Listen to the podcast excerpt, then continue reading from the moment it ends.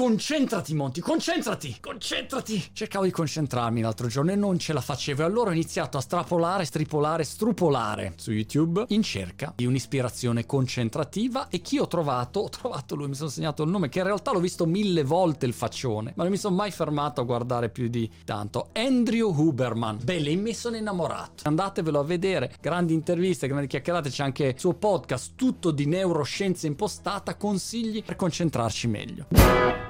Allora, la prima considerazione che fa è che c'è una differenza tra i modulators e i mediators, quindi tra quelli che sono gli elementi che impattano sulla concentrazione e quello che invece sono le tecniche più precise. Tra i modulators, quindi gli elementi che impattano in generale, c'è, non so, il casino che stanno facendo i vicini, che continuate a urlare! Cosa urlate sempre? E che urlano sempre, non lo so perché. No, perché quando hanno la festa, poveretti, si divertono allora urlano un sacco, però a me dà anche fastidio un bel po', un bel po'. In quel caso la mia attenzione si sposta. Non è che mi aiutano a essere concentrato, però è una deviazione della mia concentrazione. Oppure se dormo meglio, e il dormire cambia poi per ognuno di noi è diverso, le ore, le modalità, però dormire bene è un elemento che impatta la tua capacità concentrativa. Veniamo però ai mediators, cioè alle tecniche più di concentrazione. Il concetto più interessante che ha dato è che mental focus follows visual focus. Il tuo livello di concentrazione mentale segue il tuo livello di concentrazione visiva e gli esperimenti che fanno sono quelli di farti concentrare, ad esempio se devi fare un lavoro al computer, ti concentri su un oggetto che sta magari alla stessa distanza del computer per 30-60 secondi, ti metti lì di durezza,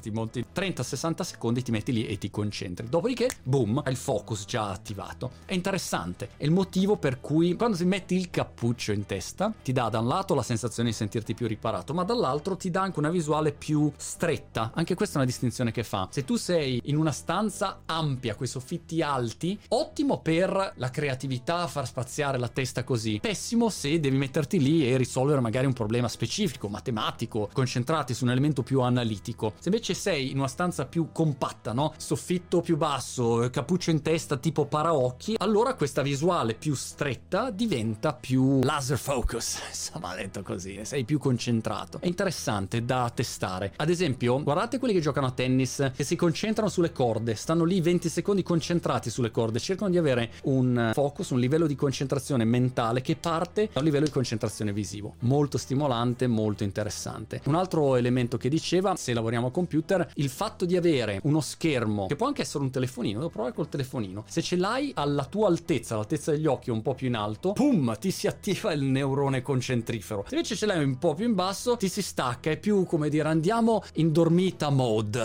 cerchiamo di rilassarci un attimo di più. Molto, molto interessante da guardare, ne ha dette altre 5000, ecco io mi sono segnate solo queste, però andatelo a vedere. Andrew Uberman, Focus. Mm.